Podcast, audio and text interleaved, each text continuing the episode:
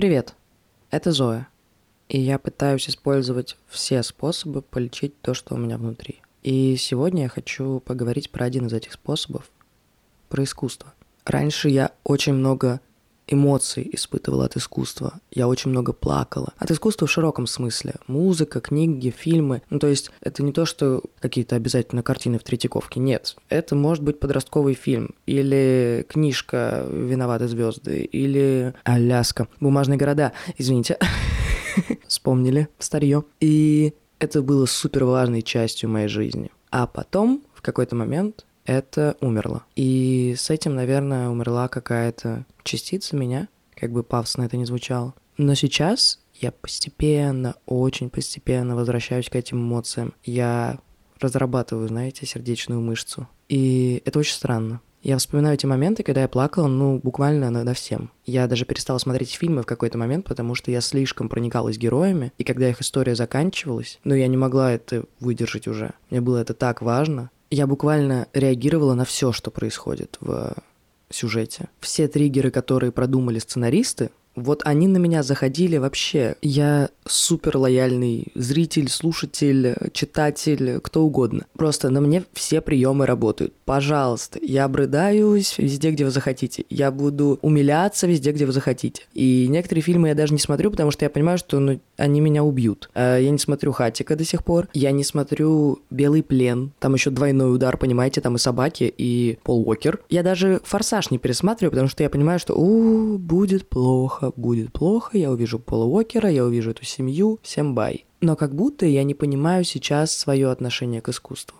Если раньше это была супер эмоциональная часть моей жизни, я разъебываюсь под песни «Не до неба» и «Найти выход», под стихотворения Белинды наизусть, Веры Полосковой, Ахастаховой, под фильмы по типу «Посвященный», игра Эндера, я не знаю, бегущие в лабиринте, все что угодно дайте мне, я под это поплачу. Я специально сейчас говорю те фильмы, в которых, ну, не очевидно все плохо, да, это не какой-нибудь там «Остров проклятых» или что еще там разбивает сердце, «Платформа», это какие-то такие более легкие подростковые фильмы. Но я и на них плакала вообще на изи-бризе. Я плакала, пока я читала «Конец голодных игр». Я плакала, пока я читала Мартина Идена. Ну, в общем, все вот эти штуки трогали меня до глубины души. А сейчас для меня искусство — это скорее что-то фоновое. Ну, то есть я слушаю музыку, пока я еду куда-то. А на долгое время искусство стало для меня чем-то фоновым. Ну, у меня висят какие-то картины дома. Ну, я слушаю музыку, пока я куда-то еду. Я смотрю фильмы и сериалы и проваливаюсь в них, и смотрю их пачками, не испытывая особых эмоций, а просто чтобы что-то шумело на фоне. Хотя, вот у меня сейчас разблокировалось воспоминание. В детстве я играл на фортепиано, и я помню, как я с утра любила играть Моцарта. Мне очень нравится Моцарт, а у меня от него всегда проходит голова, и вообще прекрасный. И я его играл и прям чувствовал то, что я играю. Сейчас я включаю иногда себе классику, но это скорее, чтобы ничего не мешало. И просто красиво, но не эмоционально. И сейчас как будто я выхожу из этой фоновой стадии и учусь заново познавать искусство. Раз у меня есть подкаст, то почему бы в нем мне не собрать это все в какую-то единую мысль и понять, что такое для меня искусство.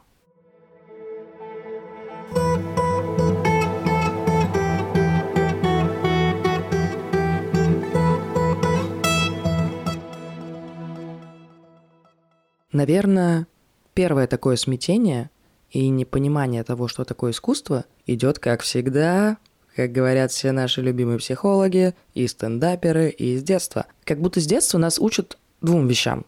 С одной стороны, что искусство это супер важно, но неотъемлемая часть жизни, бла-бла-бла-бла-бла, а с другой стороны, потому что это очень скучно. Ну вот, ну это же прям вбивается в твою голову. Не потому, что мы в целом говорим про искусство самого детства, а потому что мы говорим про него очень рационально, а не эмоционально. Самые классные истории, которые я помню про искусство, это про эмоции. Я помню, как мы сидели и слушали отрывки из «Ромео и Джульетты», именно балет Прокофьева. И, господи, когда я думала про вот историю эту Ромео и Джульетты, там, я не знаю, какой-то танец рыцарей, бла-бла-бла. Вот это меня возбуждало, вот это проникало в меня. А когда мы говорили про искусство как про то, что этот поэт вырос в таком-то веке, вот там-то у него отец был этим, а мать той. Ох, у него было такое детство. Ну, блин, это не про то. Расскажите мне про Пушкина, рок-н-ролльщика, который пытался своими текстами выразить свои эмоции. а не про то, какой у него там ямп или не ямп или хорей. Все равно я это нахрен не помню. Простите, возможно, я не образована, но это настолько вбито в нас, вот это вот познание искусства через анализ, Хотя анализ это тоже супер важно, это круто, но, наверное, этим больше должны заниматься люди, которым это нравится. Ну, то есть как будто первая ступень – познай искусство через эмоции. Да ты можешь не знать, что это Малевич или Кандинский. Ты смотришь на это и такой, бля, это же вызывает во мне бурю эмоций. И тогда это интересно. Тогда тебе захочется узнать, кто это сделал, почему это сделал, что происходило в его жизни. Может быть, его жизнь похожа на твою, или может, его эмоции похожи на твои. И в этом весь смысл. Вторая, наверное, проблема – это то, что мы делаем искусство чем-то супервысоким, чем-то недостижимым, ну, ты ничего не понимаешь. Да не надо тебе ничего понимать, тебе надо чувствовать. Ну, в плане, круто, если ты понимаешь. Скорее всего, ты получишь еще больше эмоций от этого, потому что будешь знать разные подтексты, понимать смысл. Но если ты просто так получаешь эмоции, это тоже кайф, это тоже круто. Искусство не может быть высоким и далеким. Искусство делают люди, потому что они чувствуют. Все, как пели Animal Jazz, чувство – вот и причина любого искусства. Да, да, и если в детстве мы воспринимаем искусство как что-то высокое, далекое, сложное, то с возрастом, мне кажется, это превращается в привилегию, в роскошь. С одной стороны, это понятно. Ну, там, не каждый может себе позволить купить какую-то картину, или сходить на концерт, или может даже сходить в кино, оплатить себе стриминги. И это если посмотреть на искусство с точки зрения материального чисто, да? Мне кажется, есть еще и вторая сторона этого, того, что искусство — это привилегия.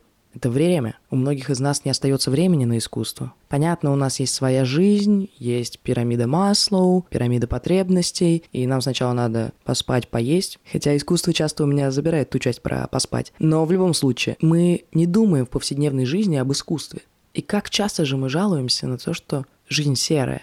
А искусство — это же как раз одна из тех красок, которая делает жизнь ярче.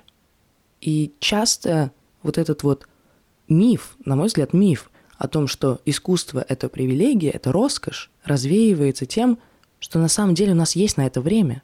Чуть-чуть, возможно, чуть-чуть. Да, понятно, что когда твоя жизнь легче, у тебя есть больше времени погрузиться, больше времени узнать, больше способов узнать. Но все равно у каждого из нас есть эта возможность, потому что искусство везде рядом с нами, и оно доступно и нужно каждому из нас.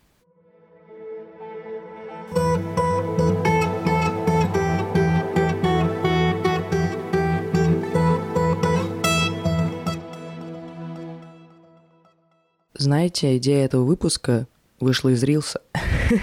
Там сидит актер и говорит о том, что мы часто не замечаем искусство, а потом в нашей жизни что-то случается.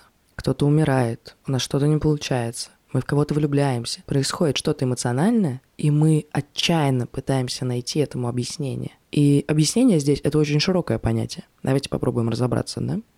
Мы же здесь собрались разбираться. Ну, во-первых, это про понять жизнь, да? Сколько у нас было мыслей про то, что «а где инструкция?» Почему у меня есть к столу языке инструкция, а к жизни нет? Ну, стола языке, правда, тоже больше нет, но все-таки. Мы хотим понять, как это вообще, что делать-то? Вот я испытываю это, что мне делать дальше, покажите. И так как с коммуникацией у нас, ну, проблемки, да, будем честными, ну, как у человечества. Ну, в целом, если посмотреть на то, что происходит в мире, с коммуникацией у нас явно проблемки. Но мы можем посмотреть на других. И в том числе жанр интервью, наверное, поэтому популярен, потому что мы пытаемся понять, вот, чувак, ты как-то прожил, покажи мне, как ты прожил, я хочу, я хочу научиться. И искусство во многом здесь помогает. Другое дело, что оно не обязано никогда давать нам правильных ответов, и оно никогда не даст нам правильных ответов. В этом весь смысл жизни. Но какие-то варианты мы можем посмотреть. Осталось не следовать им слепо напрямую. Но помимо какого-то вопроса, о чем мне делать, есть вопрос, а кто-то вообще себя когда-то так чувствовал? Это же, ну вот эта ошибка нашего сознания, моего точно, в том, что я одна так чувствую. Я одна это ощущаю, я одна это думаю. А искусство дает нам чувство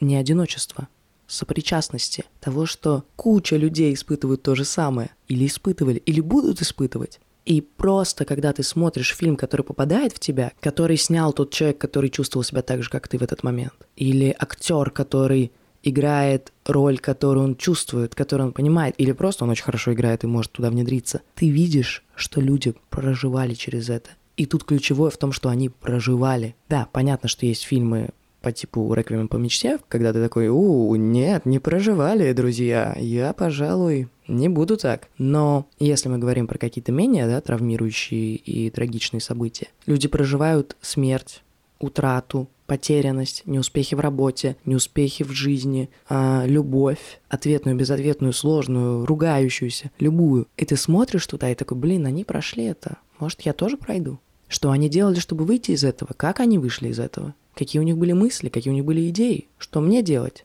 Мне последовать их совету? Или мне сделать по-другому, потому что, ну, к какому трэшу они пришли? Что со мной происходит? Это на самом деле один из самых завораживающих вопросов. Но мы не очень в коннекте со своими эмоциями. Мы редко этому учимся. Я вот, я сейчас еле-еле учусь, друзья. Обязательно про это поговорю, когда у меня будут первые успехи. Но при этом нам так важно понять, что с нами происходит. Потому что когда ты не понимаешь, ты чувствуешь себя очень потеряно. И часто мы не можем выразить себя так, как выражают себя герои в фильмах. Потому что это деструктивно, стыдно или еще что-то. Потому что, я не знаю, нет у нас графики, чтобы мы там поорали и взлетели куда-нибудь. Но искусство помогает тебе иногда своим примером, иногда просто эмоции, которые оно создает, понять, что внутри тебя, когда ты слышишь этот звук, когда ты слышишь этот текст, когда ты видишь эту картинку, и ты чувствуешь, что оно про тебя. Ты лучше понимаешь, ты начинаешь говорить с собой и одновременно говорить с тем, кто это создал, с тем, кто это видел. Но главное, что с собой. Потому что здесь открывается еще одна прекрасная грань искусства. Мы интерпретируем его так, как нам хочется. Мы видим то, что мы хотим видеть. И в этом прелесть, что в любой ситуации, вообще в абсолютно любой, во-первых, скорее всего, ты сможешь найти то, что реально люди написали, когда испытывали ровно то же самое, но с другой стороны, даже в том, что создано не теми, кто чувствовал себя так же, как ты, ты можешь найти себя. Потому что во время того, как ты поглощаешь искусство, для меня это правда процесс поглощения, потому что оно поглощает тебя, а ты поглощаешь его. Это какое-то слияние. Во время этого процесса ты на самом деле наедине с собой. В самом хорошем смысле этого. Ты разговариваешь с собой, просто поговорить напрямую тебе сложно, и ты разговариваешь через искусство. И оно задевает те струны, которые тебе сложно задеть самому. И когда мы понимаем всю эту ценность, всю эту силу искусства, мы понимаем, что искусство — это не привилегия. Искусство — это необходимость.